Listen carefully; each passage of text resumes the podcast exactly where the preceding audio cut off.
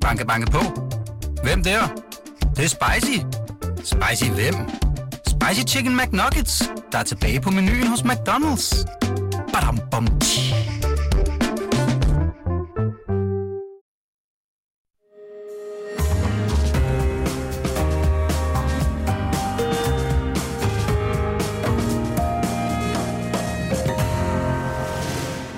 Lytter til Korto og Steno, en podcast fra Berlingske.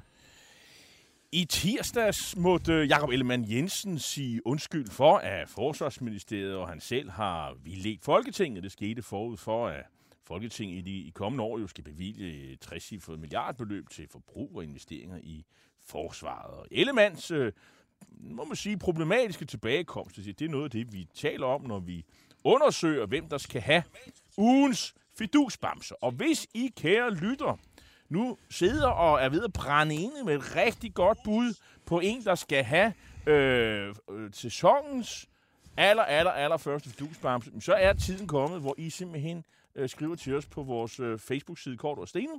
Og øh, så har jeg kun tilbage, Torben, og sige øh, velkommen til lytterne til denne her fjerde sidste udgave Kort og Steno. Mit navn, det er Jan Kortova. og jeg hedder Torben Steno. Og om godt 20 minutter, så skal vi tale med tidligere udenrigsminister Per Stig Møller, der i en kommentar her i Berlingske har opridset den uhyre vanskelige situation, Danmark og faktisk hele kloden befinder sig i, nu hvor krigen i Ukraine dræner øh, os fra, med, al, ja, der tager alle ressourcerne fra kampen for et bedre klima og så videre. Øh, men altså, ressourcerne går til krig. Og der er intet, der tyder på, at krigen den har en ende inden for en overskuelig fremtid. Så øh, husk øh, bare på, at vi har måske slet ikke nogen fremtid overhovedet. Det er nærmest sådan det, der står i den klumme. Men det øh, får øh, Per Stig Møller så mulighed for at uddybe lidt øh, senere. Men øh, I skal, kære lytter, I skal jo huske, at I også som vanligt øh, kan stille spørgsmål og kommentere til det, vi taler om ved at skrive til os på vores Facebook-side.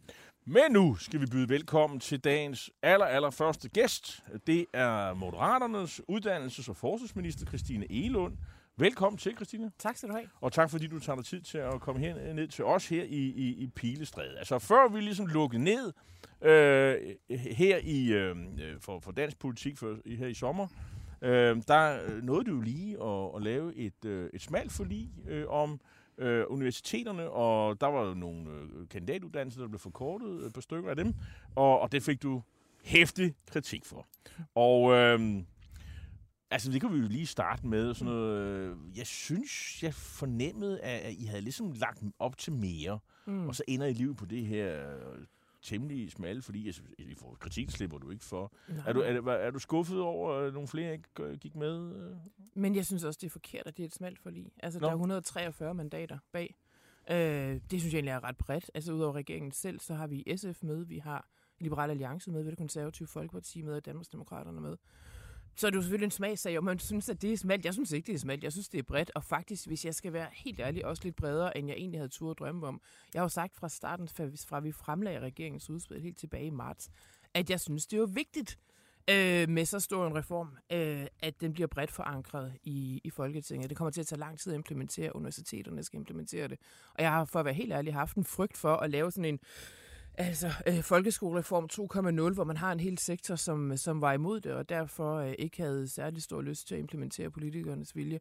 Og i det perspektiv, så er jeg vildt glad for, at det lykkedes at lande det faktisk ret bredt, øh, og også med et indhold, som universiteterne siger, at det synes de i lange stræk er meget fornuftigt. Ja, det er ret tydeligt, at, øh, at det, det, jeg trækker det tilbage. Det var ikke noget smalt, fordi det var bredt, fordi det kan jeg Men jo det, man, man kan sige, det blæser heller ikke så drastisk, som det, du havde lagt op til. Jamen, altså, vi havde jo lagt op til, det der jo sådan kom til at fylde rigtig meget, for det er jo altid det, som folk er imod, som man dis- diskuterer mest, det er jo naturligt nok.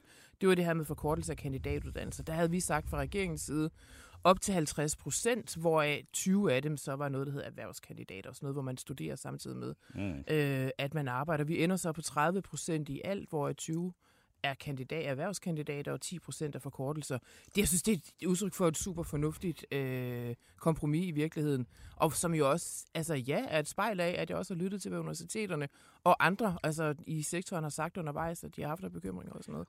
Og så har vi landet noget, som er holdbart og som er rigtig godt. Så lad os komme til nutiden Nej, og jeg, til jeg, jeg, jeg, fremtiden. nej, jeg kunne godt lige tænke mig at høre, altså, øh, altså, så vidt jeg husker, så er det jo ikke sådan, der er jo ikke sådan sat, I er ikke blevet enige om, hvilke uddannelser, der skal forkortes af det? Nej, for det mener jeg ikke, at, at vi skal gøre fra politisk Hvorfor hold. egentlig ikke? Fordi at det er ikke os, der har kompetencerne til det. Det lægger vi ud til et øh, udvalg, som jo består af universiteterne selv øh, og de studerende, Mm. øh, som sammen skal finde ud af, hvordan Men hvad indretter du- man det her på den mest hensigtsmæssige men, måde. Hvad Ja, mener ja. ministeren? Mm, jamen, det, det mener ministeren ikke noget om. Jeg synes i det hele taget, at vi som politikere, det har jeg ment i alle de år, jeg har været i politik, at vi skal være tilbageholdende med at være alt for detaljregulerende og bilde os ind, at vi ved præcist, hvordan tingene fungerer ude i en sektor blandt folk, som arbejder med det, har arbejdet med det gennem hele arbejdsliv. Det gør de øh, langt bedre, end det jeg vil kunne. Godt, jamen ved du hvad, øh, vi er jo sådan et program, der øh, lader lad lytterne komme til ord, Yes. og vi er glade for, at vi har dem, og vi har dem jo stadigvæk lyttere en lille måneds tid endnu. Mm. Men det er Thomas Stidsen, der spørger dig, hvad vil Christina Elund gøre for, at universiteterne ikke drukner i administration på grund af tredje kan, tre kandidatprogrammer i forhold til et før universitetsreformen? I dag er antallet af forskere og antallet af universitetsadministratorer cirka 50-50. Jeg spår, at antallet af djøffere vil stige på universiteterne. Øhm, den frygt kan man godt have, det forstår jeg sådan set godt. Jeg er helt sikker på, at universiteterne, som jo forvalter sig selv, øh, vil gøre, hvad de kan. Altså, der er jo ikke nogen, der sidder med et politisk ønske om, at, øh, at vi skal have noget mere administration. Ej. Så jeg tror også, at der i det her arbejde også kommer til at ligge en, altså en, øh, en forenkling. Vi har, øh, og det er jo så ud over universiteterne med i blandt andet de videregående uddannelser, øh, små tusind forskellige udbud, jeg tror det er 951, forskellige uddannelser, som man som ung kan vælge imellem, det kunne jeg godt tænke mig, at vi forenklede en hel del, så det blev mindre øh, komplekst end, end det, der er i dag. Og så er det jo rigtigt, hvis vi, altså, vi skal blive ved den reform, som vi jo, som vi jo lavede øh, lige inden vi gik på sommerferie, så er det rigtigt, at det her med forkortelser har jo fyldt enormt meget, fordi det var det, der var flest, der var bekymret for, og, øh, og, og derfor er det det, man diskuterer. Der er en turnaround i den, som jeg synes, vi ikke har talt nok om, nemlig at vi med det forlig åbner for langt flere internationale studerende, end man har gjort i årvis. Man har jo, som man har gjort i, i en hel del år, altså sådan fra 2001 og stigende frem til i dag, kapret alle mulige politiske dagsordner i sådan en udlændingepolitisk kapløb, og det har man også gjort med uddannelsespolitikken. Og derfor har man i årvis lukket ned for engelsksprogede uddannelser og lukket ned for pladser til internationale studerende. Nu gør vi det modsatte. Vi åbner faktisk døren ret massivt, øh, og det er jeg vildt stolt af. Hvor, hvor, hvor, altså, jamen okay, altså, t- for os, der måske ikke er, er så... Øh, der er lidt tungnem her. Altså, hvad, hvad, hvad er værdien for Danmark af at få udlændinge til Danmark øh, og, og, og læse, hvis de så øh, smutter hjem til Kina og alle de andre steder, hvor de kommer fra, øh, og, og så har de jo også fået SU, øh, mens de har været her osv. Hvad, altså, jeg, jeg er godt klar over, hvis de blev her alle sammen, men er der noget, der tyder på, at de gør det? Det er der vel ikke? Men det er jo rigtigt. Altså, opgaven er jo så, for at de bliver her. Og, derfor, Og det er jo indtil videre, at den opgave jo så ikke løst. Præcis. tværtimod, så virker det som om, det er øh, dræn for statskassen. Nej, og- det er det ikke. Det er og der, det var ikke. og der var nogle, der var, være, være nogle danske studerende, som kunne komme på din på de uddannelser. Vil det ikke være mere fornuftigt? Mm, den knappe ressource, hvis vi kigger mange, mange år frem i uddannelsessektoren, er ikke studiepladser øh, eller skoler, det er studerende. Og derfor har vi brug for flere. Det hænger jo sammen med, med mangel på arbejdskraft, øh, og særligt folk, der har de kompetencer, som vi har behov for. Så er du ret i, at man har ikke løst det her med ikke bare at tage udlændinge ind, give dem en uddannelse, SU, og så rejser de hjem igen og bruger deres kompetencer. Og det er derfor, vi skal lave tingene om. Det er derfor, jeg har lavet, blandt andet derfor, øh, at vi har lavet en ret omfattende reform, og derfor, at vi opretter rigtig mange af det her, der hedder erhvervskandidater. Fordi det, de gør, altså det, der sker på de der erhvervskandidater, så kommer du hertil, lad os sige, du kommer fra Polen eller Spanien, et eller andet, øh, går på et dansk øh, universitet, der får du så din kandidatuddannelse, samtidig med, at du arbejder øh, på en dansk arbejdsplads. Jeg tror, at for det enkelte menneske, man skal prøve at sætte sig ind i, nu siger vi Javier fra Barcelona, kommer hertil og læser til ingeniør, er der større chance for, at han bliver her, hvis han samtidig med, at han studerer, også har sin daglige gang på en virksomhed, og dermed jo får kolleger og får bekendtskaber, måske får en kæreste, og altså stifte de her sociale rødder, som gør til, for at man slår sig til, slår sig ned i et samfund. Ja, det tror jeg. Og det er jo derfor, at vi også sådan strukturelt laver om på, hvordan er det, vi håndterer og sørger for, altså at gøre alt, hvad vi kan for at tiltrække flere internationale studerende, og også sørge for, at de bliver... Og jeg er mega glad for, at, øh, at i det optag, som, som har været her i sommer, altså dem, der skal starte på, på studierne nu her, øh, at der er der en ret stor stigning i internationale studerende. Jeg kan også se, det er også et signal, der blev taget ned internationalt, at vi åbner dørene nu for flere udlændinge. Altså det har givet interviews til forskellige internationale medier, som siger sådan, hey, øh, Danmark, som vi har hørt øh, om, øh, altså om... Øh, grænsekontrol og, øh, og mystiske annoncer i libanesiske aviser og smykkelov, hvad ved jeg. Nu begynder I pludselig at sige, at I gerne vil have internationale studerende. Så det er et politisk turnaround, som jeg faktisk er ret stolt af, og som er vigtigt for Danmark. Christina Elund, der er noget, vi i det her program har diskuteret i mange, mange, mange år i forskellige sammenhænge. Når vi snakker om cannabis. universiteter. Nej, det er det ikke. Øh, for det har øh, noget med, hvad hedder det, med dit øh, ministerium at gøre. Mm. Og det er jo, at det, der er jo mange røster, der har været frem om, at det er alt, alt, alt for nemt at komme ind på danske videregående uddannelser, altså universiteterne live, som det selvfølgelig hedder, der er en gang på dansk hedder på højskolen, og sådan noget med, altså niveauet er simpelthen for lavt, og det er en, en, en, en en, hvad skal en konsekvens af dengang Helle Thorningsen stolt sagde, at vi skal have den bedst uddannede de, øh, generation nogensinde, og det betyder, at vi kan bare give et stykke papir til folk, der ikke kan noget som helst. Mm. Altså, øh, og så kan man jo sige, at man får det. Er det et problem, du er opmærksom på, og som der skal gøres noget? Der skal simpelthen færre ind på de her universiteter, fordi niveauet er for lavt. Men det har vi jo aftalt øh, med den reform, vi lavede lige inden sommerferien. Jamen, hvad har I, ja, og på hvilken måde? Jamen, vi gør det, at vi for første gang nogensinde, øh, og det er jo sådan lidt kontroversielt, kontroversielt. Det var faktisk ikke en del af regeringens udspil, men mange har foreslået det her under universiteterne selv, at vi gør det, at, vi, at det hedder sektordimensionering, det er lidt teknisk. Det betyder bare, at der er flere studiepladser på universiteterne, 8% færre øh, fremover, øh, end der er øh, i dag. Og det vil jo alt andet lige øh, gøre, at adgangskravet nogle steder bliver højere. Det skal så også ses i sammenhæng med, at, at altså, ungdomsårgangen jo også bliver mindre. Ikke? Øh, men, men, men det er da en problemstilling, som man også er opmærksom på i universiteterne. Jeg har bemærket SDU, øh, som jo selv bestemmer det her. Øh, men altså Syddansk Universitet har besluttet, jeg tror, at de siger, at minimums adgangskrav for at komme ind hos dem er, at man har syv i snit. Øh, det, det synes jeg sådan set er, er fornuftigt. Men det er noget, de selv finder på? Ja. ja. Okay. Man, du, det kunne jo også være noget, man det er ikke, fra Det er ikke mig, der bestemmer adgangskravene nej, til... men det kunne jo man jo godt begynde at blande sig i og sige, at det her problem er så alvorligt, fordi man fylder det op med, med, med, med mennesker, som får en akademisk ud, eller måske ikke engang gør den færdig, eller sådan noget, som simpelthen, der er ingen, der har glædet det der. Ja, det er klart. Altså, man besluttede helt tilbage i 90'erne, at træffe man en politisk beslutning om, at en meget større andel af en ungdomsårgang skulle have en lang videregående uddannelse. Dengang var det cirka 10 procent af en ungdomsårgang. Øh, da det var højst, var det omkring 27 øh, procent. Det er klart, at så er det gået fra, at universiteterne var sådan relativt smalt foretagende til at være et bredt små foretagende. Mm. Det kan man mene om, hvad man vil, men det betyder selvfølgelig også, at det har været nemmere øh, at komme ind, end, øh, end det er i dag. Øh, og nu begrænser vi så adgangen til universitetet. Det er sådan set ikke nødvendigvis altså med, sådan med begrundelse i det, du peger på, øh, Steno, mm. men jo mere en erkendelse af, at vi er også nødt til at skal have nogen, der gerne vil være sygeplejersker eller øh, faglærte osv. Alle, jamen selvfølgelig. Og, men, jeg må lige stille et spørgsmål her fra en af vores lyttere, ja. Lars Holmgaard Bak, som skriver, agter ministeren, det lyder som om han er ved at formulere et, et paragraf 20 spørgsmål, ministeren, Jamen, agter ministeren at gøre noget for at stoppe den evindelige nedgørelse af de humanistiske fag. Ja.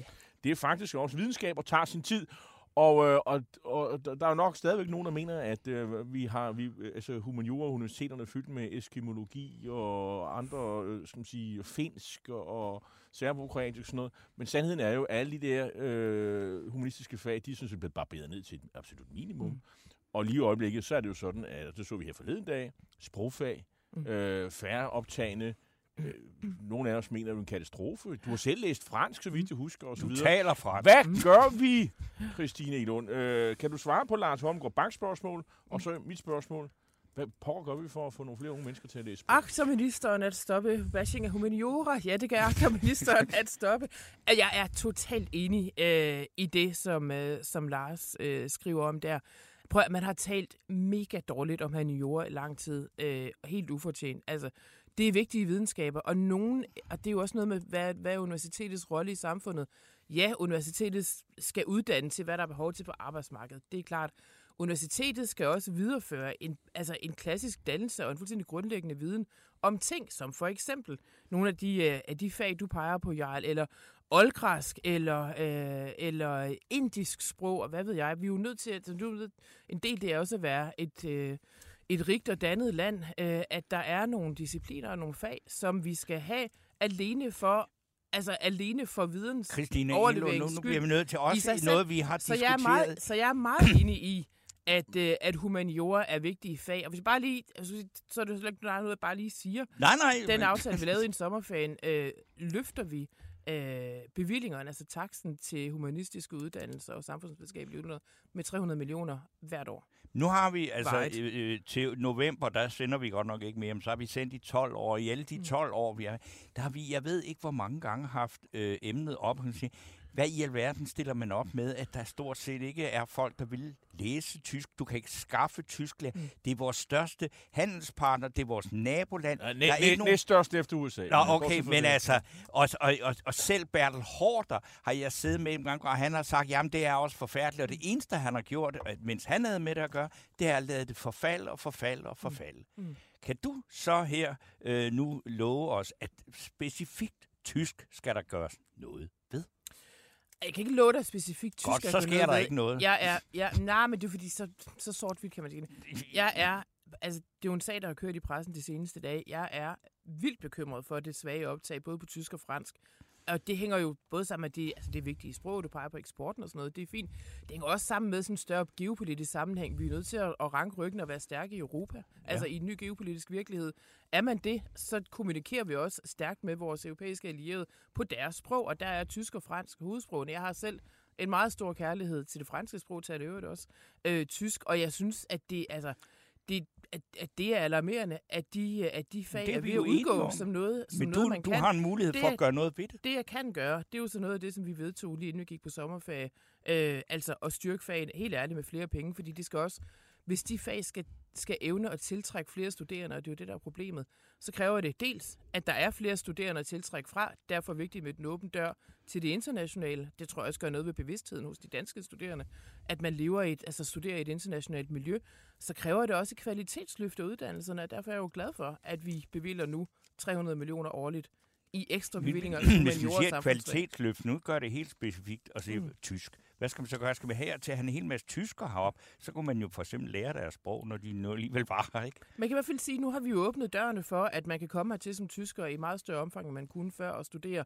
Og det der med at få vagt interessen for eksempel for tysk, det, altså for mig, altså det hænger jo også sammen med, at man møder en uh, tysker, som man synes er spændende, og så får man interessen for det for, for litteratur eller filosofi, eller hvad ved jeg. Det er jo sådan, man fungerer som menneske. Jeg tror også, hmm, nogle gange så kigger vi på sådan en uddannelsespolitik, som er meget strukturelt, og det er institutioner og tal og sådan noget. Jeg prøver, når jeg tænker på det, hele tiden at sætte mig ind i, hvad er det, der foregår i hovedet på de unge, når de skal stå og vælge en uddannelse. Og der er det jo ikke sådan noget med en statistik for tyske lande. Så er det sådan noget med, hvordan møder man en spændende kultur? Hvordan kan, man, altså, hvordan kan det blive sandsynliggjort, at man faktisk synes, det er interessant? Og der tror jeg, at på det der, det der med at få et meget mere internationalt miljø øh, på vores universiteter, øh, er, er afgørende. Og, øh, og nu, nu taler vi netop om de unge, som måske søger et internationalt miljø, eller måske bare et storbymiljø. Ja. Øh, og de søger sig ind på nogle uddannelser, og der kan de så ikke komme ind, fordi politikerne, og det er jo så også dig nu, øh, I har jo valgt at, at fjerne studiepladser i storbyerne. Det er jo, det er jo hvad skal man sige, Inger Støjberg og udkantslobbyens øh, lobbyens, øh, store øh, sag, og, øh, og hvor man jo ikke gider høre på de unge, fordi det handler om at lave regionalpolitik øh, de steder i Jylland og på Sydfyn og andre steder, hvor man ikke synes, der sker øh, nok. Og, øh, og, og, og der kan, hvad, hvad har du at sige til dem, øh, der nu er, er fået at vide, at øh, de kan ikke komme ind på den uddannelse i den store by? Øh, der har været Aarhus, Odense, øh, Ah, men for det første, der er København med- selvfølgelig. For det første, der er masser af ledige studiepladser, også i, øh, i de fire største byer. Så for det andet, altså det blev sigtet til, at den der udflytningsaftale, som blev lavet i sidste valgperiode, Mm. øh, der var jeg af gode grunde ikke med på, men du har ret i, at jeg har jo, har jo ansvar for, at den, at den findes. Øh, jeg har jo faktisk justeret den aftale, altså der, hvor man jo tvangslukker studiepladser inde i de fire største byer, for at de så skal åbne andre steder. Den aftale har jeg jo justeret, sådan så at 800 pladser, som ellers skulle være tvangsudflyttet fra de fire store byer, at det behøver man ikke øh, at gøre alligevel. Og det er jo ud fra en logik om, altså, for det første, så vil jeg jo igen her gerne sætte mig ind i det unge menneskes sted. Altså, der er jo ikke noget underligt i, sådan har det altid været, at når man er ung og søger studier, så er der et eller andet attraktion i at søge ind mod de store byer. Øh, det er det ene. Når det, når det så er sagt, så skal man jo, altså skal vi jo have også en forpligtelse til at sørge for, at der faktisk er øh, uddannelsesmuligheder i hele Danmark, og det er der.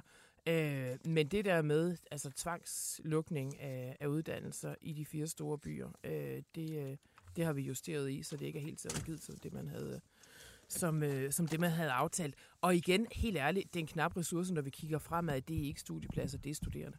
Vi har lidt øh, dårlige nyheder også øh, til, til, de, øh, til de studerende, fordi øh, man siger, renten på, på, på SU-lån er jo steget, er den ikke? Øh, og, øh, og det skal jo finansieres, at man studerer. Og jeg kan forstå også, at der er venter en SU-reform, som mm. også øh, sker lidt i, i, i, i studiestøtten. Mm. Eller i, øh, så altså, du har jo du sådan rejsende i, i dårlige nyheder til, til de unge mennesker, Christine Det er jo klart, at det, hvis man gerne vil lave noget om, øh, og det vil jeg gerne, for ellers synes jeg, man spilder sin tid i politik, mm. så vil der jo altid være noget, der er svært, og noget, der bliver kritiseret. Det, altså, sådan er det. Det her har jeg da egentlig øh, altså, helt afslappet med. Vi vil gerne lave noget om øh, i SU. Øh, der står i regeringsgrundlaget, så det kan man jo læse der, at vi gerne vil fjerne det, altså det 6. SU-år, sådan, så man fremover får SU til den tid, en studie er normeret, øh, og, ikke, øh, og ikke længere. Øhm, og så vil vi forbedre vilkårene for at tage, tage studielån. Så vil jeg også gerne se på, øhm, fordi der ligger en gammel aftale i, hvor mange penge vi kan udbetale i SU til vandrende arbejdstager. Øh, og det begrænser, hvor mange internationale studerende vi kan tage i Danmark. Det vil jeg også gerne kigge på, så vi også med SU kan blive et, et mere åbent land, øhm, end, øh, end det vi er, fordi det, har vi be, fordi det har vi behov for. Det ændrer ikke ved, at noget af det her, så er ingenting af det her, der kommer til at ændre ved, at det, der ligesom er, er udgangspunktet for vores SU i Danmark, nemlig at alle, uanset hvilket hjem og baggrund man kommer fra, skal kunne få en lang videregående uddannelse. Og det synes jeg faktisk er en valør, som er værd at værne om. Tiden er gået. Tusind tak, fordi du kom, Christine Inge. Fornøjelse. Øh, uddannelses- og forskningsminister, eller så var det omvendt. Øh, for og minister for et ydre rum. Og minister for et ydre rum. Det, ja, okay, det er sgu et stort område, du har. Den. Øh, men tak, fordi du kom og hilste på Christ, ah, ned på Slottsholmen, hvor du nu skal bevæge dig ned i. Will do. Øh, tak.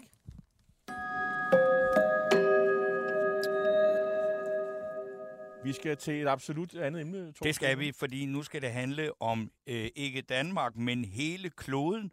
Og hvad skal vi sige, det er, altså, det er jo ikke nogen, der ikke har opdaget, at vi har en presserende kamp mod konsekvenserne af klimaforandringerne. Og øh, den lider jo under, at alle ressourcerne på global plan, ja, de, øh, bliver, øh, de bliver mindre og mindre på grund af krigen i Ukraine blandt andet. Nu har vi, øh, skulle vi i hvert fald gerne have en telefon igennem til tidligere udenrigsminister Per Stig Møller. Velkommen, Per Stig. Er du med os? Ja, tak. Ja, ja, ja, ja, ja jeg har skam. Det er godt. Jeg, jeg har hos jer lige til det sidste. Det er godt. Det er godt, Per. ja. Men, ved du hvad, øh, vi, har, vi har jo ringet til dig, og vi vil gerne tale med dig, fordi du i en kommentar her i Berlingske jo, altså man kan jo godt tillade sig at kalde det en dyster prognose for verden, øh, som du har forfattet her for nylig. Ikke? Og da jeg læste så tænkte jeg simpelthen, altså du plejer jo altid alligevel at at finde et hjørne i en eller anden kommentar, hvor der er håb. Det kunne jeg ikke finde den her gang. Altså, er du simpelthen på dine gamle dage simpelthen helt... Altså, det, det, der er ikke noget... Dystop. Vi kan ikke rigtig gøre noget ved det. Du er røget på det dystopiske hold. Nej, det vil jeg ikke sige. Jeg prøver bare, og det, sådan har jeg også gjort det med de bogen De Fire Isbjerg, at påpege de meget, meget store problemer, der er. Øh, således man er. Altså, jeg har altid haft en opfattelse, at hvis ikke du kan se, hvad der kan gå galt, så går det galt. Og derfor beskriver jeg, og det har jeg altid gjort, de risici, der er. Men det er rigtigt, at det er jo også bedst, man så også kan angive en vej ud. Det gør jeg jo egentlig også ved at, ved at skrive det der. Den krig må jo stanse, og det må altså for eksempel Kina og andre hjælpe til, så man ikke kommer i den situation, man får klimaforværing. Så jeg synes, det ligger implicit i teksten, at den krig må stanses, så man kan komme videre med klimabehandlingen. Men, og det må man få.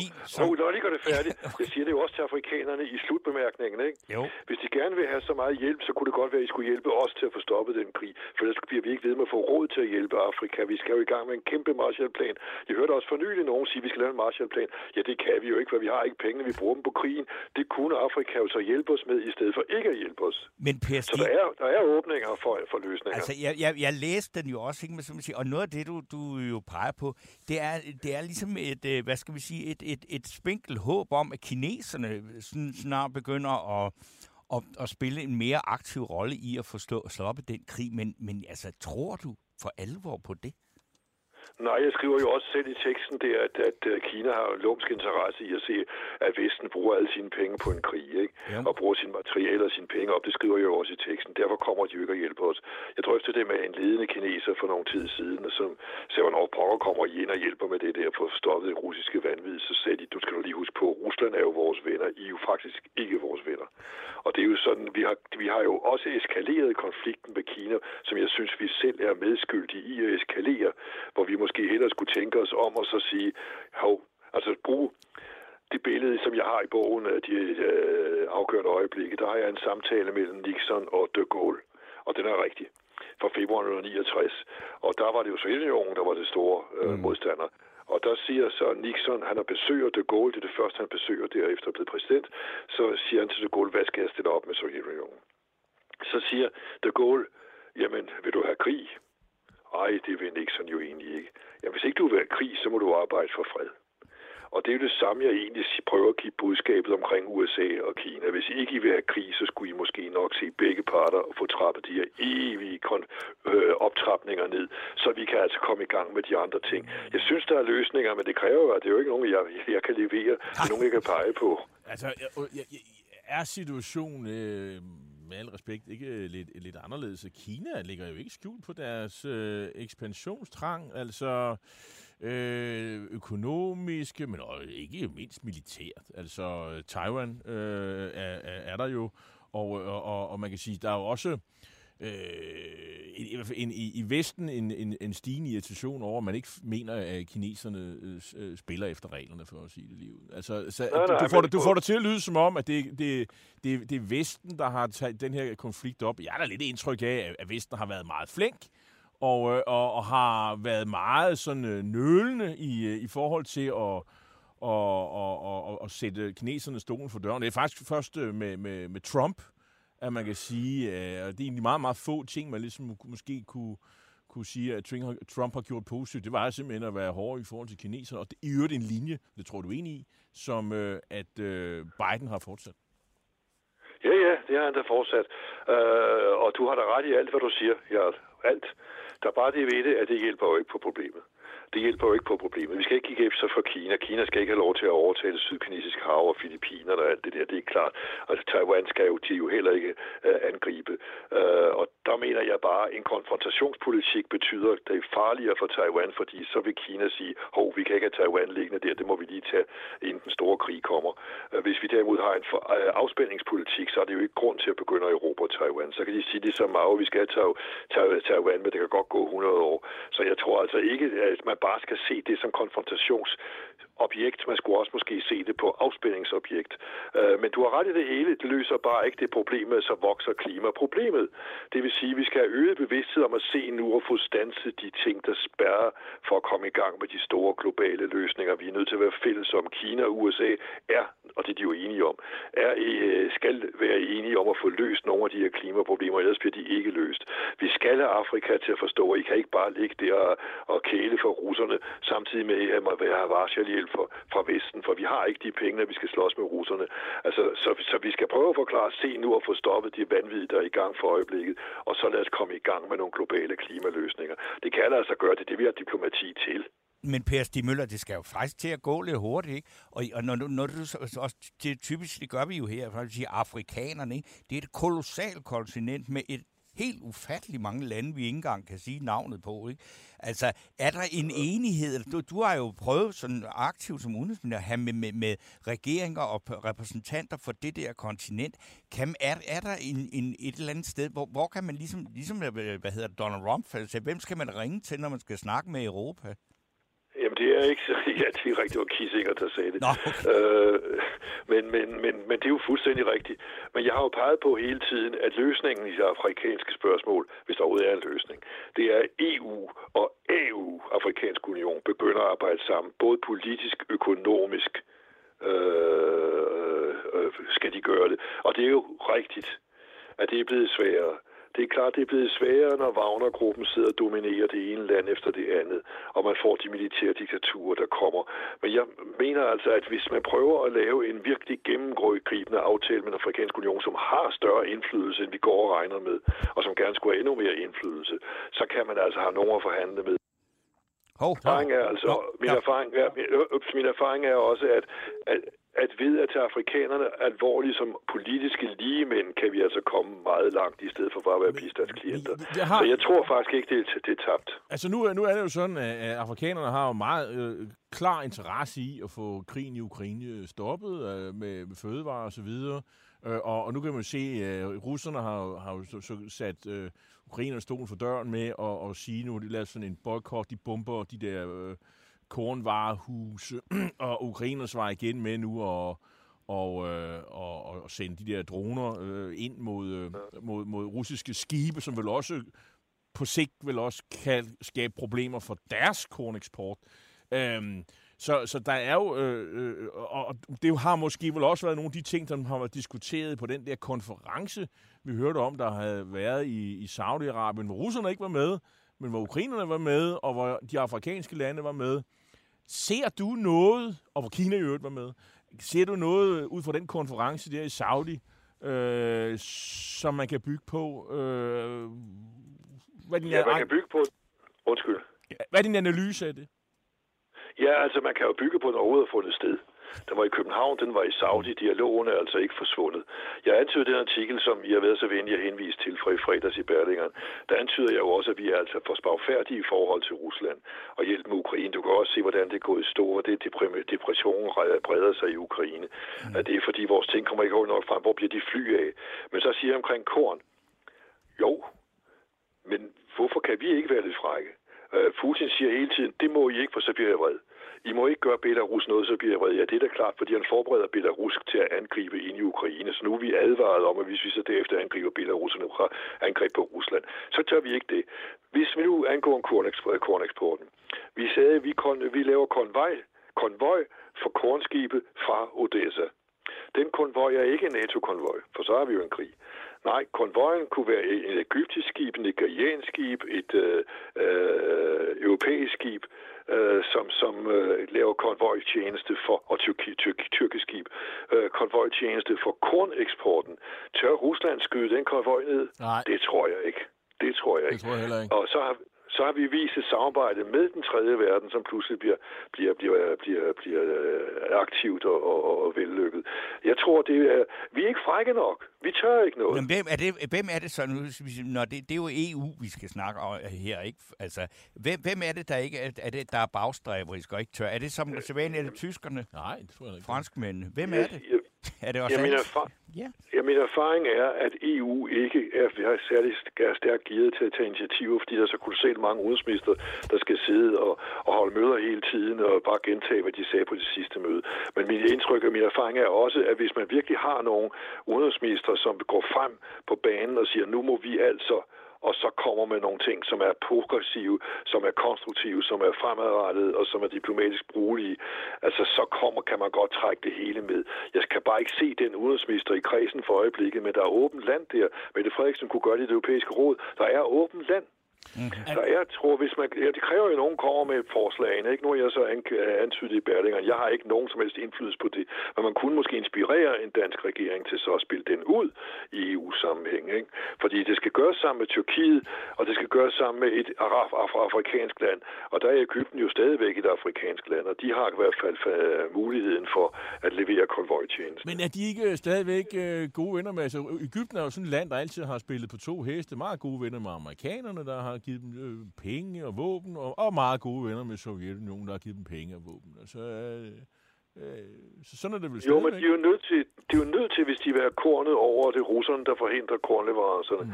så er de jo nødt til sammen med os at få de kornleverancer frem.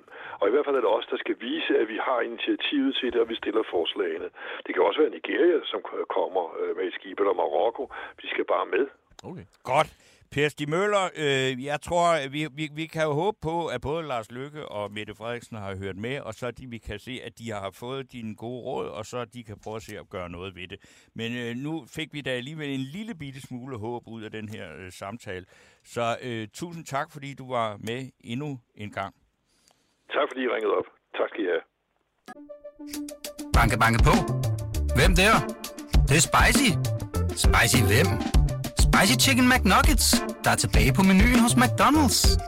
Badum, bom, tji.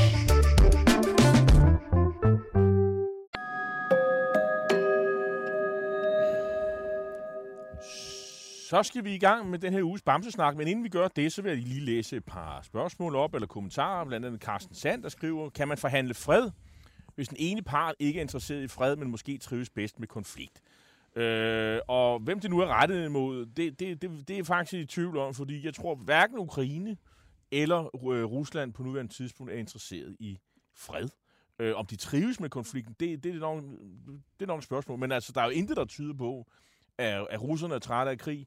Øh, I hvert fald den russiske altså, regering er træt af, og, og jeg synes heller ikke, man kan se, at den ukrainske regering signalerer noget som helst i den retning. Derfor kan jeg, kan jeg, er jeg ret sikker på, at befolkningen er, er, er trætte af, af krig. Øh, og i hvert fald dem, der lever i, i de her krigsramte områder. Michael Amstrup Nielsen skriver, hvis udgangspunktet for fred er den 10-punktsplan, som Ukraine har fremlagt, så kommer der ingen fred, uagtet hvor mange konferencer, der afholdes. Jamen, øh, det er sikkert rigtigt. Øh, og jeg tror heller ikke, at øh, hvis man tager russernes plan, hvis man kan kalde det det, for fred frem, jamen, så kommer der heller ikke nogen fred, for det er fuldstændig uacceptabelt. Øh, man siger, man har jo annonceret fire provinser i Ukraine, øh, og det vil man slet ikke diskutere. Øh, og øh, de som bare er, fire sager fire, det er faktisk fem øh, med Krim. Øh, så det, og det kommer, og, og det vil sige, det, noget af de, altså nogle af de områder er faktisk ikke noget, man, man, man, man øh, har kontrol over som, som, som Rusland. For eksempel Kherson-provinsen. Øh, så det, altså, øh, og, og Rusland har jo gjort det på den måde, at de jo har bundet sig til masten øh, og har krabbet alle linjer. De har ikke nogen mulighed. Der er ikke nogen et bakgear, øh, fordi sådan øh, har man øh, sådan har man jo øh, forpligtet sig til og mod det politiske mål, som man jo så bruger øh, våbnen til at opnå, nemlig at få kontrol med i alt fem provinser i Ukraine. Og, og, og selvfølgelig ingen ukrainsk regering øh, kan stå model til det, naturligvis ikke. Og det kan Vesten heller ikke, og det kan det internationale retssamfund heller ikke. Så derfor er der jo synes ikke rigtig nogen andre muligheder, som jeg ser det. Se at få bevilget de øh, flymaskiner, øh, som de har brug for. Det tager en helvede lang tid at få dem uddannet. Det er vi i gang med lige nu, hvilket er super godt. Øh, og så, skal man, og, så, og så skal de selvfølgelig have nogle flere våben, øh, og, og også nogle af de der mere langtrækkende våben. Og det er også rigtig godt, at de har fået de der klyngevåben, som øh, forhåbentlig kan gøre en, øh, en, en forskel på slagmarken.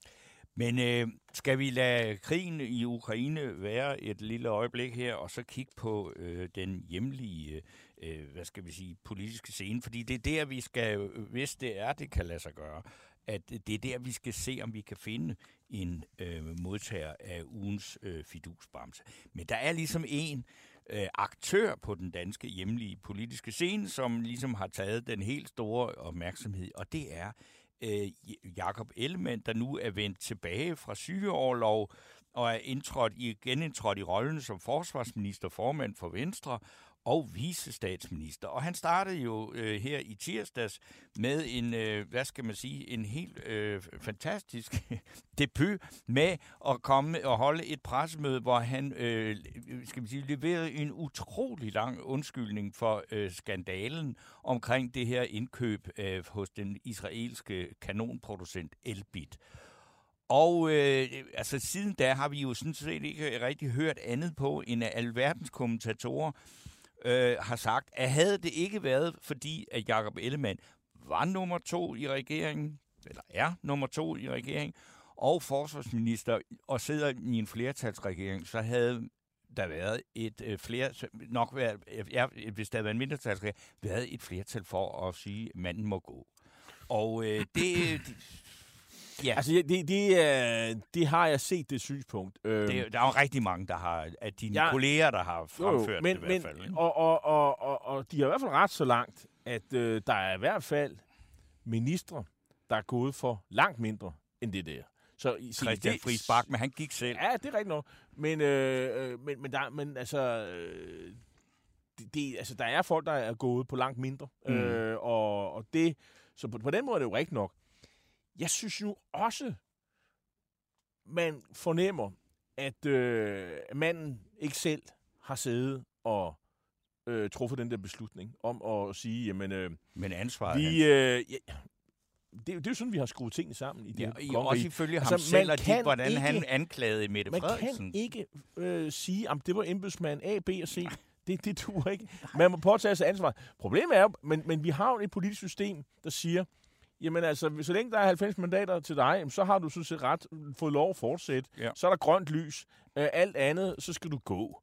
Det er sådan, vi har øh, konstrueret systemet, øh, og, og, og det kan man jo så sige, øh, er det godt eller skidt. Øh, øh, under alle omstændigheder, så han, han løber jo ikke fra ansvaret. Nej. Men det, der, men det er jo bare en af de der mange situationer, som folk, der følger dansk politik og danskerne øh, ser, det er, jamen, hvem er det så, der betaler prisen for de fejl? Øh, fordi Folketinget er jo har jo fået forkerte oplysninger. Altså, det, øh, altså man har jo vildledt Folketinget, og det er i, øh, efter ministeransvarlighedslov og alle mulige andre ting, det er jo, altså, øh, Så skulle det koste. Ja, det er det, men, men det er det.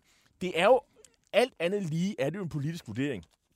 Sad manden og sagde, ved du hvad, vi stikker sgu øh, alle forsvarsordførerne en plade.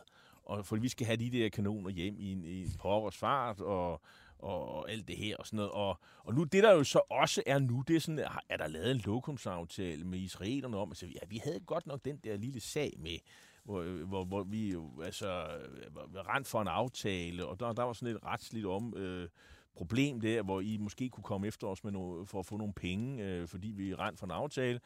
Og, og så lavede vi skulle lige en lokumsaftale om, at I får den her øh, øh, ordre, og så glemmer I sgu alt om det der. Undskyld, jeg bander så meget. Det skal... Det, skal, det, Jamen, det er, fordi du har haft men, ferie. men, men og, og, og, og, og, og hvad er sandsynligheden for, altså er der nogen, der har øh, lyttet med på den samtale? Og sådan? Det, er i hvert fald noget, som, som medierne spekulerer øh, meget i. Jeg tror dog, at hvis man gik rundt og, og ligesom pressede alle de der politikere på maven på Christiansborg, og så og kiggede dem ind i øjnene, tror I virkelig på, at Jacob Ellemann øh, personligt der i, øh, i januar øh, var helt bevidst om, øh, at øh, og, og, og, og, og nu, nu, nu, nu, øh, nu stikker vi øh, øh, forsvarsordfører en, en plade, i nu kører vi det der igennem. Det tror jeg ikke. Men Det der, det de tror jeg er ikke, jo der er nogen, valgt, der tror. De er jo valgt som de er oppositionspolitikere, de skal være kritiske, og det skal vi alle vi andre også være. Og Jacob Ellemann skal da have alle de slag, han kan få. Og derfor så ender det nok også med, at han får en næse. Ja. Og men, det skal men, han men, da men, have. Jarl Korto, jeg, må bare lige spørge, altså, fordi jeg synes jo, altså det der, du siger, ja, jeg tror da ikke på, at den flinke, rare mand, øh, altså Jakob Ellemann, han har bevidst øh, gjort noget som helst, øh, som han ikke skulle. Det er slet ikke det, det handler om. Det, men det, jeg synes, det der er problematisk ved det, det er, når man hørte mandens egen retorik Ja, i forhold til Mette Frederiksen, Yes. som er hans chef nu, Ja. som han forlangte simpelthen skulle brændes og sendes Ja. til Bloksbjerg. Jeg ved ikke hvad. Ja.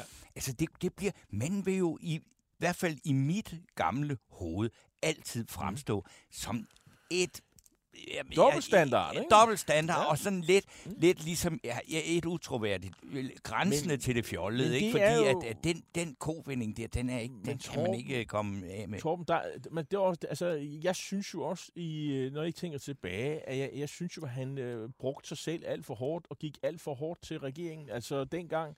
Men altså, der var man jo i, i, en, i en råbekonkurrence sammen med alle de andre borgerlige partier. Ja, man om, troede, at, man kunne og, vinde på Ja, og, og man havde fået bildt sig selv ind, Ja. at, øh, at statsministeren skulle i, øh, i en øh, rigsretssag. Ja. Det var jo, altså, Jacob Ellemann havde jo ikke magt øh, og, og øh, manglede den analytiske, den analyse, at de analytiske evner, at han ikke satte sin formandstol ind øh, i, i, i, øh, i, øh, i gruppen, da de øh, traf den fuldstændig gakkede beslutning og, og sige, at vi, vi støtter det der borgerforslag, der vil Ja. bringe hende for en for en, en rigsretssag, altså nu taler vi om, om, øh, om Ja, Mette Frederiksen. Frederiksen. Ja, Mink. der skulle han sagt, det er meget vel, I har det der synspunkt, men det kommer ikke til at ske, så længe jeg er formand. Så må I vælge en anden Nå, formand, det for det, det det. kan jeg ikke stå model til. Det var jo det, han skulle have sagt. Ja. Men, men altså, det er jo Jamen, en af de mange ting, Jamen, hvor, hvordan hvor skal Jacob- han nogensinde kunne løsrive sig fra det? Altså, den fortid. Ja, det ved jeg jo ikke, altså. Det må have- ved, ved at gøre nye gode gerninger og imponere Det på, på anden godt- vis, ikke? Der skal godt Altså, nok noget til. Jamen, altså Torben, han har jo faktisk en historisk kæmpe opgave, som, gør, som handler om, at han skal implementere er det 143 milliarder kroner, Ja. der skal bruges. Og hver en krone skal jo bruges fornuftigt, og ikke på noget, øh, der ender i en skandale. Mm. Jeg vil næsten sige, allerede på nuværende tidspunkt, det er jo næsten umuligt. Altså, der, der er jo nogle af de der penge, der kommer til at gå til et eller andet, hvor man siger, det skulle vi nok ikke have brugt penge på. Øh, men, men det er opgaven. Altså, og, og, og, og, og, og, og, og man kan sige, det apparat, der er jo sat til for at hjælpe ham med den opgave, fordi det, de kompetencer det er så har han jo ikke ikke selv, voldsomt. øh, og det er der ikke nogen, der kræver. Jamen, det er jo den der forsvarsministeriets øh, indkøbs- og materieltjeneste, MI. Hvor, hvor den generalmajor, der Ja. jo ligesom har forestået det her indkøb, ja, han har pludselig fået nye opgaver op i flyvestation Karup, Ja. kan jeg forstå. Søger nye udfordringer, Ja, men, men, som øh, det hedder. Og det er jo selvfølgelig meget gelinde og sådan noget, og vi kan jo spekulere i, hvorfor det er sket, og man afviser sådan noget. Men, men, men, men det er jo ikke fordi, vi alle sammen, øh, og vi er jo så skatteborgere, og nogle er jo også øh, positivt forsvarsindstillet. Vi vil jo meget gerne have, at der bliver brugt nogle penge hurtigt, så vi kan få det der forsvar op at køre igen, øh, som de politikerne sammenlagt har jo brugt øh, de sidste 20-30 år af deres karriere på at, at skære ned til sokkerhånderne. Øh, det vil vi gerne op og køre. Og, øh, og, og vi, har, vi kan jo ikke opfinde eksperter. Der er jo dem, der er i Forsvarsministeriet, og, øh, og, og der vil blive begået fejl. Øh, og nu kan vi så forstå, at dem, der har været med til lige specifikt den her opgave, der er i hvert fald en af dem, han har altså fået noget andet at lave. Og, øh, så, så det er jo også en opgave for Forsvarsministeriet at overbevise øh, ikke bare Jacob Ellemann, men også forsvarsordfører, jamen vi har styr på det. Og øh, hvad kan man gøre? Hvis jeg er, sidder i Finansministeriet, og er departementschef, og hvis jeg er for, for finansminister, og hvis jeg sidder i statsministeriet, så vil jeg sige, har vi en, to, tre mennesker på Slottsholmen, som vi, kan, som vi ved simpelthen er skide gode til det her. Øh, skulle vi ikke prøve på at sætte dem over i, øh, i Forsvarsministeriet, øh, og kigge de her mennesker over skuldrene, øh, og, og, og få lavet noget kontrol, som, som, som virker? Mm. Øh, fordi vi kan jo ikke øh, sætte en eller anden, øh, øh, som, øh, som altså vi, vi, vi, vi kan tydeligvis ikke sætte den hen ved knapperne og, og, og lave det her, øh, fordi det, det, det har indtil videre, det er der også øh, rapporten fra Rigsrevisionen, der har, øh, har vist, de kan sgu ikke rigtig finde ud af det her. Altså, så, så, så det vil være min forventning om, at der er fokus på, at, øh, at der kommer styr på det. Øh, det vil jeg gøre, hvis jeg sidder i, i Finansministeriet og i Statsministeriet. Så derfor så tror jeg sådan set på, at der nok skal komme på styr på det. Men altså, det her er jo... Øh, der, nu sidder de jo også og taler om, at der skal lave en... en eller det gør, ligger ministeren jo op til, at der skal være yderligere en undersøgelse. Men herregud, hvad skal vi bruge det til? Det, det koster jo millioner, øh, milliarder, og, og ja, ikke milliarder, ah. men det koster i hvert fald milliarder. Så skal vi have en eller anden øh, kæmpe stort advokatfirma for, ud for byen, der skal tjene penge på det. Skal vi ikke bare sige, kom videre med det her? Vi har jo fået de der øh, artillerikanoner. Skal vi virkelig have undersøgelser igen og igen og igen? Det kommer jo ikke til at ændre noget. Ellemann sidder der. Alle ved, det er ikke ham, der sidder og, og bestemte de her ting. Kom nu videre. Altså, det, Ja. det, altså, Men altså, men, jeg, jeg, jeg synes dig, jeg- jamen, jeg så kom synes nu videre. jeg synes, Hvordan at tror- det, det danske tror du- forsvar er vigtigere, end at vi sidder og, Ja, og bruger tid på det, det, her. det er så en jeg ting, altså. men, men jeg tænker bare, når nu du som øh, jo stadigvæk er medlem af partiet, og altså, tror du på, at Jakob Ellemann med det udgangspunkt, han har her, med de der vanvittige øh, anklager eller krav mod, til Mette Frederiksen, hans nye chef, som han så pludselig ikke øh, er så op på nu, plus den her sag, plus med, at han er i stand til at, at, at, at løfte den der opgave, og, og dermed på, altså på lang sigt løfte partiet Venstre, og endda opfigurere som statsministerkandidat mod sin egen chef ved næste valg. Øh, inden jeg svarer på det spørgsmål, så lige læse Christine Adolfsens kommentar op. Så siger vi, at Ellemann får en næse, men jeg har altid undret mig over, hvad konsekvensen er ved det. Når en Det er politiker får en næse, rejser de sig så ikke bare igen, bør så støvet af, sig og fortsætter som, måske ikke som hidtil, men næsten. Mit spørgsmål er, hvad er konsekvensen ved en næse? Ja, Den det er er, jo, ingenting. det er jo ingenting politisk, men altså, man kan jo sige, der er jo nogle, nogle vælgere måske, der kigger derude, og har vi tillid til den med person, øh, han kan løfte opgaven. Og, og, og der er jo så, og der er vi ligesom, man kan sige, med udgangspunkt i det, du stillede mig spørgsmålet, altså jeg er jo skeptisk. Altså, jeg, jeg- altså, altså vi, vi taler om en mand, der brændte sammen, øh, som havde så lidt selvindsigt, øh, at han ikke selv kunne se, at han var så langt ude. Øh, og vi kan jo forstå på det der øh, nye tiltrædelsesinterview, der kom Mm. øh, her for en uges tid siden, hvor han jo kom ud og forklarede, øh, hvordan han havde haft det osv. Det er jo langt, langt værre, end nogen havde forestillet sig. Han kiggede jo ind i en væg, og Mm. han kunne øh, hverken gå ned med skraldespanden eller noget som helst. Det, altså, at man selv bringer sig i den situation, synes jeg er jo ret vildt. Altså, Mm. jeg er jo godt klar over, at han havde det skidt. Øh, og, og, og vi er jo alle sammen nogen, der kender nogen, der har haft stress, og nogle af os har haft stress. Så vi ved godt, sådan noget tager en tre måneder eller et eller andet at komme over. Mindst, mindst. Ja, ja, Og, det her, og han troede, at det var sådan noget, man kunne klare på at holde slappe af en søndag på, på sofaen. Mm. Jamen, det er, jo, det er jo, eller en uges tid måske. Jamen, altså, så, så, så jeg synes jo, der er en, en kæmpe opgave for Jacob Ellemann og, og, og, og, og indøve, indøve, en, øh, indgyde en tillid hos medlemmer af Venstre, vælgere, befolkningen generelt, øh, dem, der Tror, støtter regeringen. ja, tror du Og- på, det kan lade sig gøre? Jeg tvivler. Fordi altså, jeg tror ikke på det. Men jeg er heller ikke nej, medlem nej, af partiet. Men, men, Men når jeg men, ser den, også nogle af de reaktioner, der var i den periode, hvor Troels Lund Poulsen kørte butikken sammen med Stefanie Lose, der kunne man ligesom mærke, nøj, hvor var der mange alligevel over i Jylland, der godt tænke, vi kunne altså godt tænke os at starte på en frisk. Og det er det ligesom ikke med det her. Men? Torben, der er ikke nogen, der er ikke nogen tydelig kronprins. Altså, altså den næstformand, der er, øh, var ret klar på, at det var ikke det, der var hendes opgave. Nej, hun nej. blev ikke tronraner, hun er taget hjem til, Til til det sønderjyske, og, og, og, og, og har forladt scenen. Og, og, altså, hun er super, super, super loyal, men det er jo hende, de taler om. Troels Lund har jo ligesom sagt, at han vil være nummer to, og det er det. Øhm, men altså, hvis, hvis, hvis pladsen er ledig, ikke? Så, så, det, så snakker vi om noget helt andet. Ja, ja. Altså, øh, nu får Ellemann et halvt år. Hvis øh, han klarer det øh, nogenlunde, jamen så fortsætter han jo som formand. Brænder han sammen i en jul, og det er der, øh, tro mig, det er jeg Det er den jo ingen, der sidste, vil, ja. der sø- håber på. Det vil jeg Nej, meget gerne det er der sige. ingen, der gør. Men, men altså, det er jo en sig, det er jo en kæmpe opgave. Og jeg har jo fra starten af været meget, meget kritisk overfor, at han har valgt forsvarsministeriet. Jeg synes jo, det vil være fornuftigt, at det er Troels Lund, der kører det her igennem. Han har erfaring, han har de politiske kontakter, mm. han har overblikket. Han har ikke mindst erfaringen. Altså, det ville jo være nemmere også for Ellemann at sidde over i økonomiministeriet og kunne spille på alle tangenter, have overblikket, øh, kunne gå ind i debatter på kryds og tværs. Ikke? Som for partiformand er det jo en ideelle sted at være. Det har tidligere partiformand også gør. Men han ville partout ind i forsvarsministeriet Mhm. og sidde og få jord op under neglene. Og det gik galt efter 7-8 uger. Og, og, og det kan gå galt igen. Men jeg tror faktisk på, at man mandsopdækker ham med øh, dygtige folk.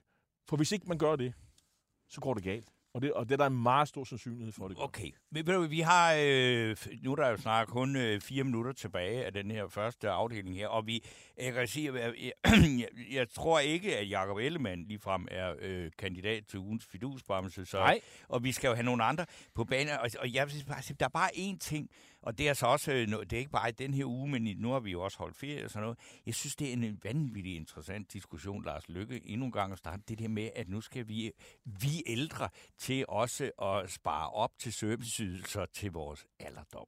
Fordi det er et sindssygt ubehageligt spørgsmål at tage fat i, fordi det er et brud med den danske øh, tankegang og de universelle ydelser og alt det der. Og, og lige meget, hvordan man vender og drejer det, så er det jo bare, og sådan har det jo altid været, så er det, at til dem, der meget har, der er det altså bare nemmere at komme igennem det hele. Så, øh, og jeg synes egentlig, det er meget fint, at nogle af alle dem, der er så mange velhavende pensionister i Danmark, lad dem dog for pokker bare bruge nogle af pengene, i stedet for at bruge alle pengene på at rejse ud og, og spille golf hele tiden. ikke? Og det, og det er jo også, og det, det er ikke noget problem i at mene det i- hos Moderaterne, og Nej. formentlig heller ikke i, i Venstre og, Ja, det er og, og ikke Liberal Alliance, men det er et problem med Socialdemokratiet. Ja, det og, og, og, nu er det jo nu er det jo ligesom antændt sådan, øh, an, sådan, nu er der været sådan forpostfægtninger i den Hvad der... synes du om det? Synes ikke, det er ret sjovt at følge det er spændende, og det er en interessant Øh, diskussion? For mig at se, er det jo realiteter. Der er jo, jamen, det er det. Jamen, det er jo, det er jo realiteter. Moderaterne, det er sådan på et fuldstændig Og- og, irriterende parti, fordi og de kun nu- snakker om det ubehagelige. Jo, men problemer. altså, øh, Moderaterne er jo, er, er, jo, er jo grundlæggende et liberalt reformparti. Ja. Ligesom Venstre har jo været det. Altså, det er et administrationsparti, Altså, det er det, der altså, er så det, skønt det ved er, altså, det er, der er jo, det er jo Venstre, der er jo tre Venstrepartier Mm. i, øh, i øjeblikket. Der er, øh, det er almindelige Venstre, og så er der det- måske det er sådan lidt venstreorienteret Venstre. Det er nu ikke ret meget, jeg synes bare, det, det, det, det, det, det bare et mere friere Venstre, som var Moderaterne, og så har du sådan det højre drejet, landlige, øh, tilbageskuende øh, Venstre, som, øh, som Inger Støjberg øh, er en... Øh, og så er der et, måske et handelshøjskole. Øh, ultraliber, ej, ultraliberalt, det synes jeg ikke, det er. Det- For det synes jeg ikke, man kan sige om, om Liberal Alliance. Men det er, det er et, et, et klassisk liberalt Venstre. Lad os kalde det det. Øh, øh, som er Liberal Alliance. Så der er jo fire venstrepartier øh, i, i, i, i- i øjeblikket. Øh, altså, har du nogen nomineringer? Nej, nej, det har jeg. Altså, men jeg synes bare, en anden ting, en, en diskussion, som vi kommer til at synes, det, det er det her, som øh, en af pensionscheferne, jeg tror det var ATP-chef, som, som mente jeg det var, som siger, nu er det blevet et problem, at, at der er så mange øh, pensionsopsparinger, fordi øh, nu, nu, øh, nu gider folk ikke arbejde, fordi nu, åh, vi har da sparet penge op, så vi skrider, når vi er 59. Mm. Og, og det kan det er simpelthen ikke holde til. Øh, og, og derfor så har jeg da en forventning om, at øh, det var ikke længe, så begynder de jo at beskatte, beskatte øh, hvad hedder det, pensioner hårdt. Mm. Fordi at øh, man vil ikke premiere, folk går for, forlader arbejdsmarkedet for at gå på pension. Jeg Så det- det kommer der- det kommer det, der det til en- at ske. Det er en vanvittig spændende Så her har, vi diskussion. jo, her har vi faktisk en mulighed for at se, tror jeg, at, øh, at, øh, at politikerne lige om lidt, hvis de skal for eksempel finde penge til det, du, det vi snakkede om før, Mm. nemlig at, at flere offentlige ansatte, jamen så er det jo at, at, at beskatte pensioner hårdere. Fordi øh, så, så, så, så bliver det dyrere at gå tidligt på pension. Jeg håber, at vi kan få lukket nogle af de øh, ansvarlige politikere ind til at tage en diskussion om det her. For jeg synes, det er det, en, en af de vigtigste diskussioner, der er den her med at sige, godt, skal vi til simpelthen, også når vi bliver gamle, til at betale for, når der er nogen, der skal komme og passe os. Jamen, der, jeg tror også, der, der er også det her med, at øh, der, altså, der er en forventning om, at øh, man skal ind og sådan guldrandet plejehjem, øh, hvor, hvor, hvor, altså, hvor øh, altså man får det er sådan et, et, et bedre hotel, ikke? Øh, Jo, øh, og det- og- jeg synes bare, det også, jeg glæder mig sådan til nogen, der siger, altså øh, lige meget hvor det er så siger vi skal ikke have et A- og B-hold. Hold op med det snak. Vi skal have et A- og et B-hold, fordi sådan er virkeligheden. Dem, der har, de kan altid Jamen, klare du sig, og dem, jo der altid- ikke har så meget, de vil altid har- være B-hold. Man må bare ikke sige det højt. Du har, altså, der findes der en privat plejehjem allerede, Ja, og de, der kommer der endnu flere. Jamen, der- Og, og, og der findes jo også, at der findes jo også, øh, altså hvis man, hvis man ikke synes, den kommunale hjemmehjælp er god nok, så hyrer man da bare noget Det er mere det. privat hjemmehjælp. men jeg synes bare, at jeg vil gerne, gerne, er jeg vil det. gerne, gerne have et opgør med, at vi skal sige, at vi ikke vil have et A- og et B-hold. Vi har haft A- og B-hold siden Adam og Eva. Ja, det er rigtigt noget. Men øh, det er jo ikke... Nej, det er bare ikke kommet for at sige det. Man, man, man kan også sige, altså, man kan sige, der skal jo også være sådan et, et bundniveau, ikke? Altså, Jo, jo. Og, at man bor i udkanten, og der skal være en kommunal service, der minimum skal være ikke meget ringere, end den er i, i, i Gentofte, hvor jeg bor, ikke? Øh, som jo, altså, hvor, der, hvor, der- hvor, hvor servicen er, er god, ikke? Altså, fordi selvom man har haft konservative øh, borgmester, så har de jo sagt, det er det, de ældre vil have. Så, så, så må vi sgu bare sætte skatten op. Undskyld, jeg, jeg bander helt vildt den. Ja, men det er, men mig. i Det- næste uge, der gør du det Der ikke. gør jeg ikke. Og heller ikke i næste time. Men vi, vi tager en lille øh, pause nu, selvom vi jo altså ikke er nået i, i mål med Bamsen. Men det tager vi en beslutning om i næste time. Og vi vil meget gerne have nogle øh, nomineringer fra jer lytter, for vi har ikke rigtig øh, nogen selv. Nej. Og, øh, men vi har jo heller ikke pligt til at uddele en fidusbamse, hvis ikke der er nogen oplagt til det. Men øh, når efter pausen her, så skal vi diskutere koranafbrændinger med lektor ved Københavns Universitet, Jakob Holtermann og Venstres medlem af Folketingets retsudvalg, Janne Jørgensen. Og så kommer Weekendavisens Jesper Vind og taler om Tyskland, hvor det højreorienterede parti Alternative für Deutschland går voldsomt frem. Og så skal vi tale med Socialdemokraternes overborgmester her i København, Sofie Hestorp, om hendes øh, bebudede planer om, og hvad, hvad der skal ske med Pusher Street og hashandlen på Christiania.